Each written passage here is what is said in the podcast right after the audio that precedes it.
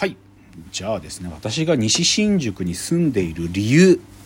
これが本題ですよ。文化的理由、はい、文化的理由。本当にこれに尽きるんだが、まあ、つまりですね西新宿というのはですねこういろんなことが起こってきた舞台なんですね。うん、つまりこれね前回も似たようなこと言ったのかもしれないけど街に刻まれた記憶っていうのがあるわけ。はい、その新宿で起きた歴史的な事件そういうものをこう感じる土地なんだよね。うん、でそれはでもすごく歴史とか言っときながら僕は局所的な歴史のことすごく言ってるわけ。あのね、うん、僕はやっぱりさ一番自分が燃えてるなんていうのかな近現代の時間は1960年代後半なんです。もうこれはもう、なんていうか、たびたび僕の、なんかね、話の端々に出てきちゃっているわけよ。その闘争の時代ってやつ。で、そ、それはなんていうかそういう影響下に僕があって、そういうものになんかシンクロしちゃうんだよね。だけど、その1960年代後半の闘争の時代に起きたいろんなことっていうのの街の記憶があるわけ。ちょっと一個ずつ軽く言ってみようか。例えばやっぱね、新宿ソーランっていうのがあったんですよ。暴動。暴動。本当に、まだ過激派って言葉のできた初期の頃だね。なんていうかな。本当に新宿で暴動が起きて逮捕者に何千人出たみたいなのがあるわけ。でも、ここからある意味、で、まあそ、それはね、なんていうのかな、その、で、それはいいことかどうかわかんないけど、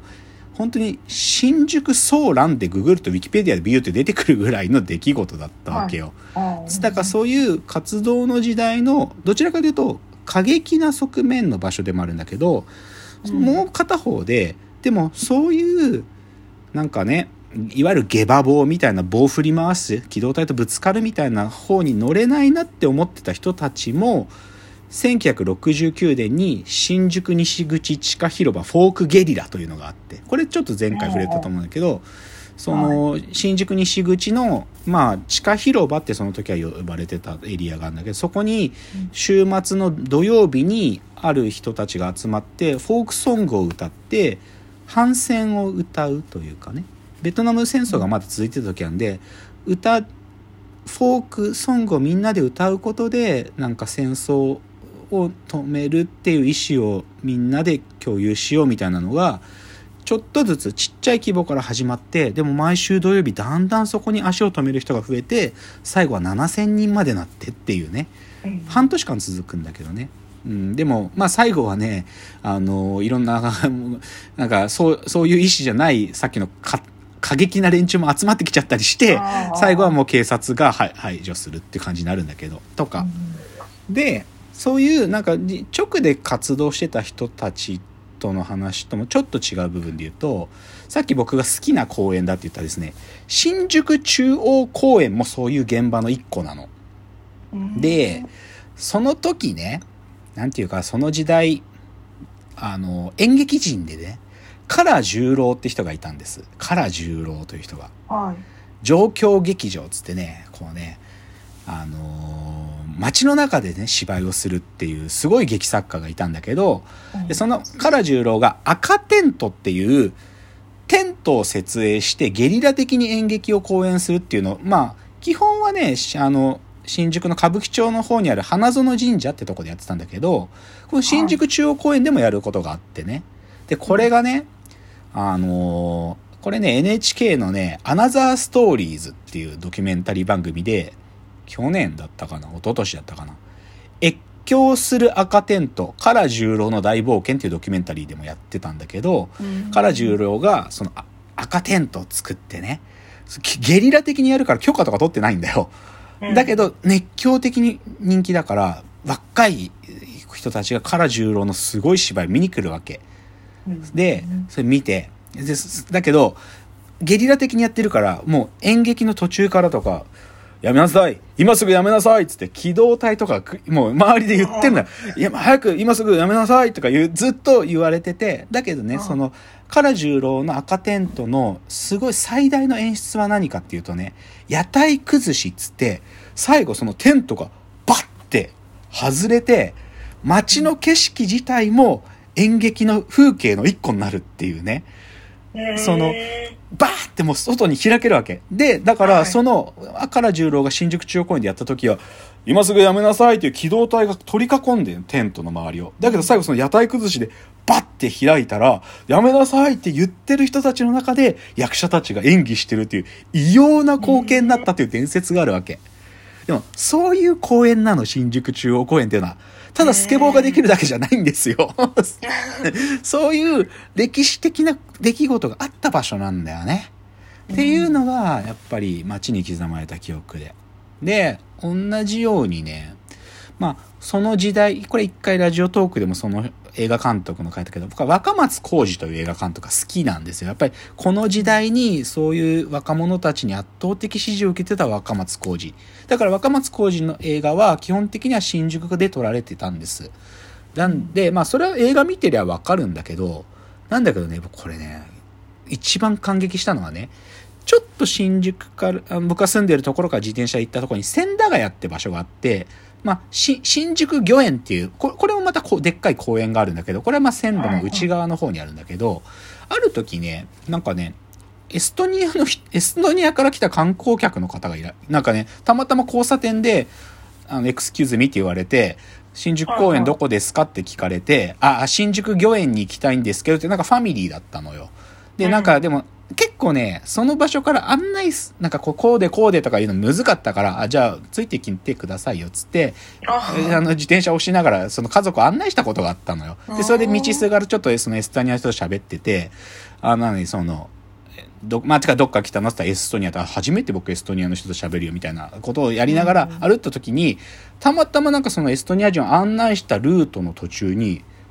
なんと、若松浩二の若松プロダクションのオフィスを発見したの。たまたまこれマジで。そのエストニア人を案内するおかげで、たまたま発見してね、なんで気づけたかっていうと、その若松プロが、若松浩二が死んじゃった後に撮った止められるか俺たちをっていう映画があるんだけど、それのポスターがバーンって貼ってあって、えっと思って、何ここと思ってよく見たら若松プロダクションって書いてあったのよ。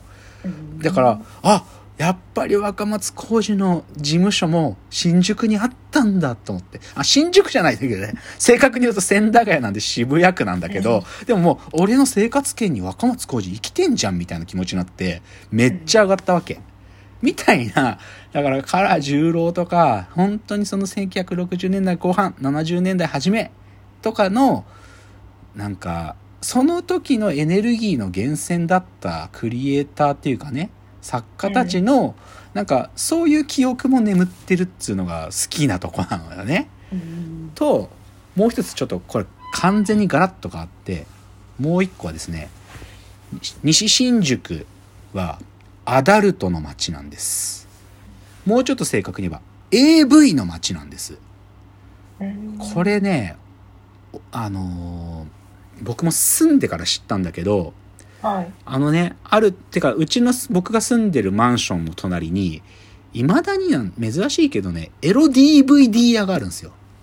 うん、本当にアダルト DVD だけ売ってる店があって、エロ DVD 屋がの。で、そこ、実は、その頃僕まだ紙でジャンプ買ってたから、で、しかもね、これ今も珍しいんだけど、ジャンプを、普通は月曜日にジャンプって発売なんだけど、はい、でも、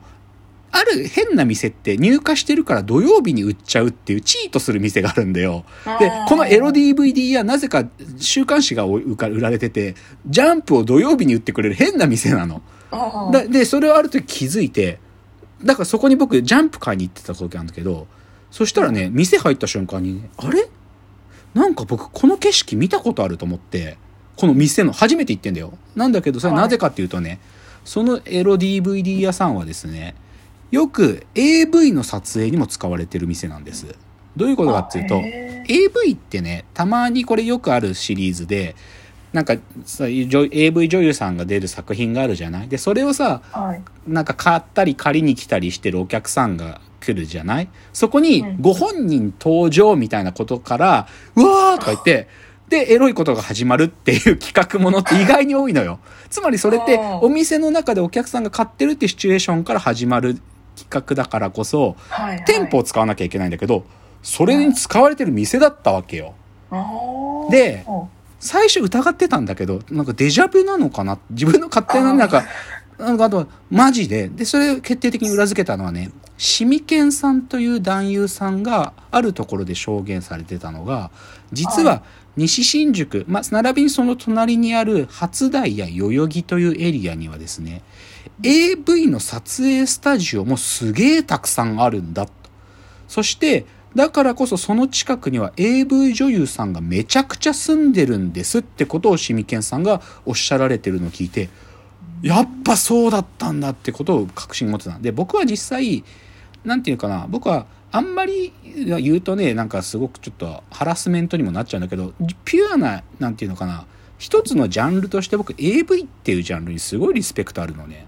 なんか、それやってる人たちマジプロだなと思うからすげえと思ってるんで、だけど、その AV 女優さんたちがこの界隈に住んでてね、だから、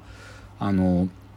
代々木駅のね、駅のちょっと歩いたところにお好み焼き屋さんがあって、まあ、代々木駅っていうのも僕の生活圏内なんだよ。そのすぐ近くにアジト、味に音と書くおこの、アジトと読むお好み焼き屋さんがんだけど、そこ、マジ、いわゆる有名な、もうトップ女優さん、トップ AV 女優さんたちのサインがコンプリートされてんの、マジで。うわえー、みたいな。えー、なんかもう、もう少なくとも僕らが知っている女優のサインが全部あるのよ。みたいなお店とかもあるくらい AV 女優さんたちがたくさん住まれてる場所で、だからそういう場所なんだよね、なんか。